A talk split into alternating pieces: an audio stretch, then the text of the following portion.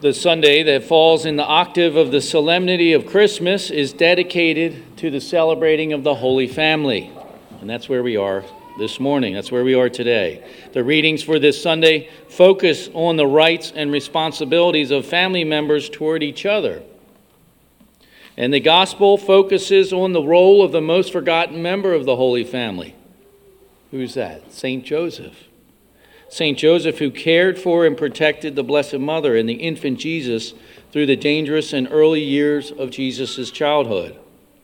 So, a side note, on that don't be afraid to ask for St. Joseph's intercessions. I mentioned it before. St. Andre Bessette, he's a saint from Canada. There's a cathedral up there. It's an incredible story. I recommend anybody to read his little biography. But so many miracles. There are crutches and walkers set up there where there have been miracles attributed to the intercession of St. Joseph. So, I encourage everybody to always, we go to Jesus, we go to Mary but we can ask uh, St. Joseph to intercede for us for whatever our family needs are. Yes, even sometimes material needs, but spiritual needs, and uh, maybe our children or grandchildren have drifted away from the faith. Go to St. Joseph, ask for his intercession, ask for his protection for your home and your family. A little history about this feast today, the Feast of the Holy Family. From the 1400s, it was popular for artists to paint pictures of the Holy Family.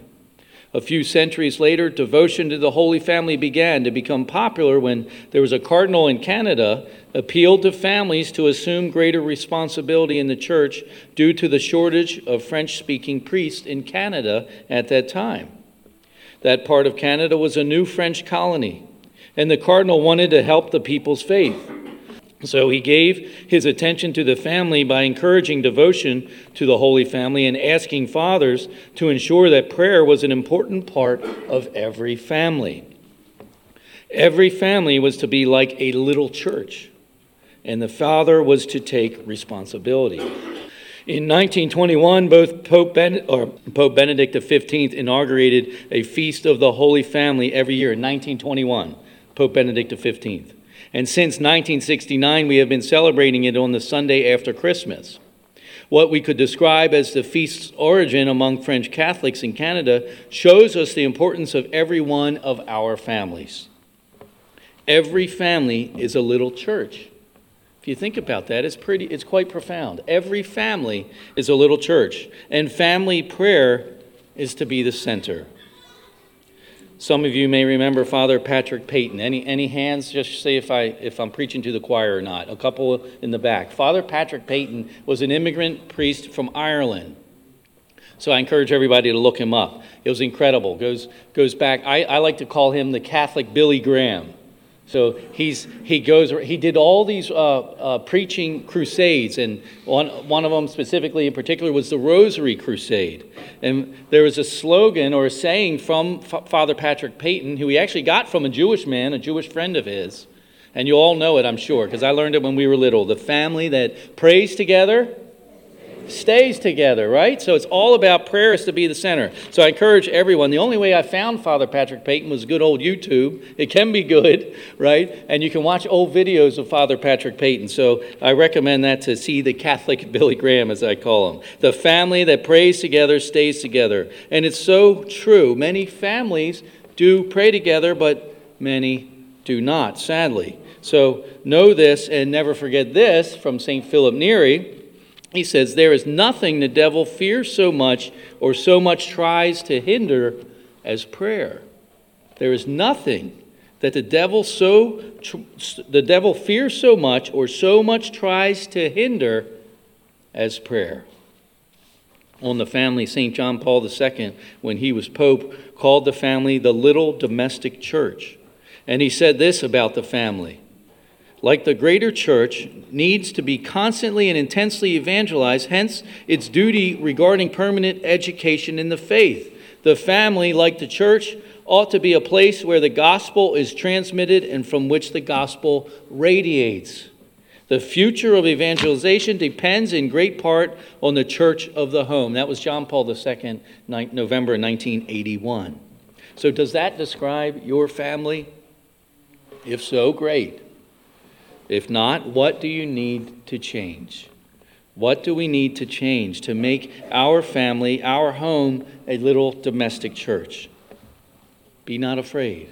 We resist change. It's in our nature, sadly, our fallen nature, right? To resist, to do the good, to do the right thing. So I encourage everyone today to be not afraid, change what we need to change to make our families a place of prayer, a place of peace.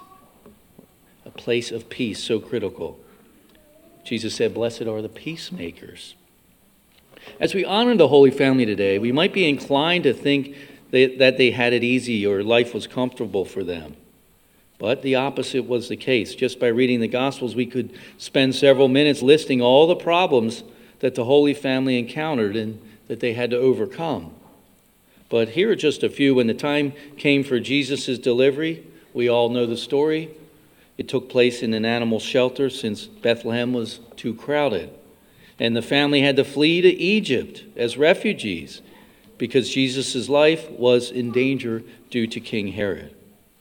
Just like every family, the Holy Family had what we might describe as trials and difficulties, but they always placed God first. Mary said yes to the angel Gabriel, and Joseph immediately did everything the angel asked him. Every time a new challenge arose, they knew they didn't have all the answers and they needed to be open to God's plan for Jesus and their family, rather than respond quickly and rashly based on their own ideas. Joseph and Mary always responded with prayerful and open hearts. What a model for all of us prayerful and open hearts. The Holy Family is a model for our families because they too had many, many difficulties to overcome.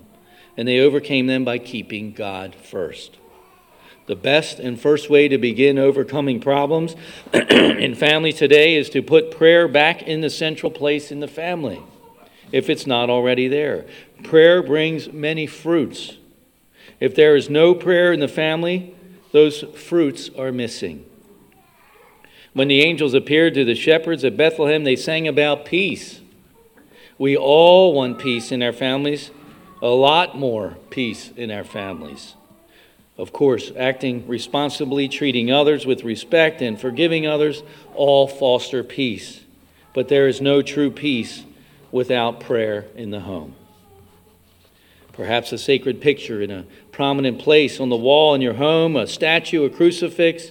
It's a beautiful reminder every day that God and prayer comes first perhaps reading some of the Bible every day. A little bit each day goes a long way. A good place to begin would be any one of the four Gospels. I'd like to tell some folks to fall asleep with the Bible in your hand or the rosary in your hand instead of your cell phones.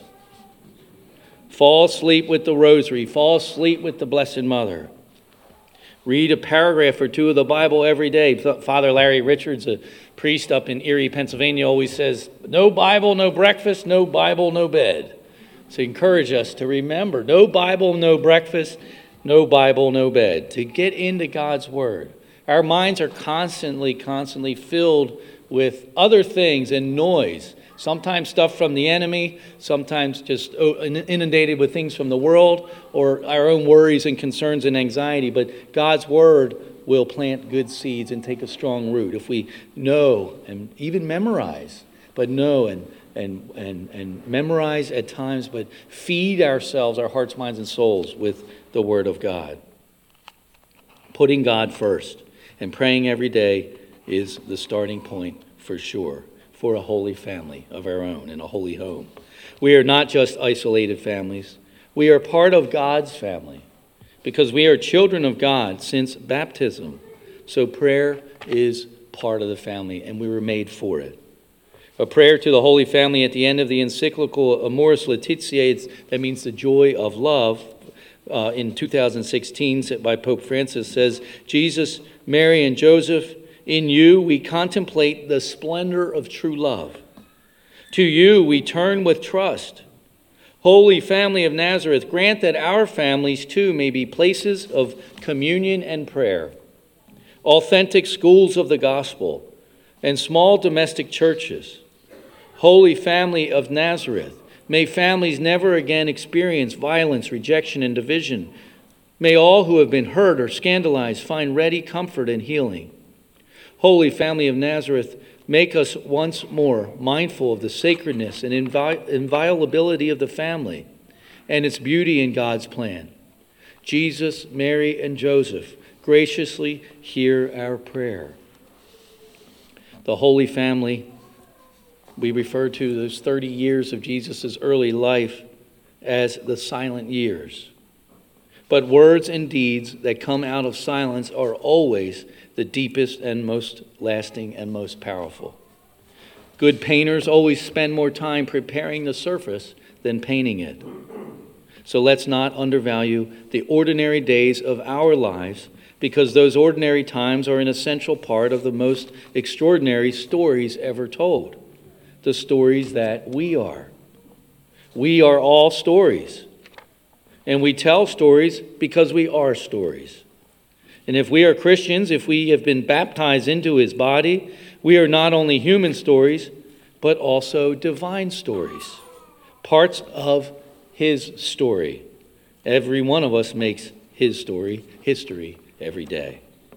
May the Holy Family, Jesus, Mary, and Joseph, intercede for all of our families today and every day. Amen.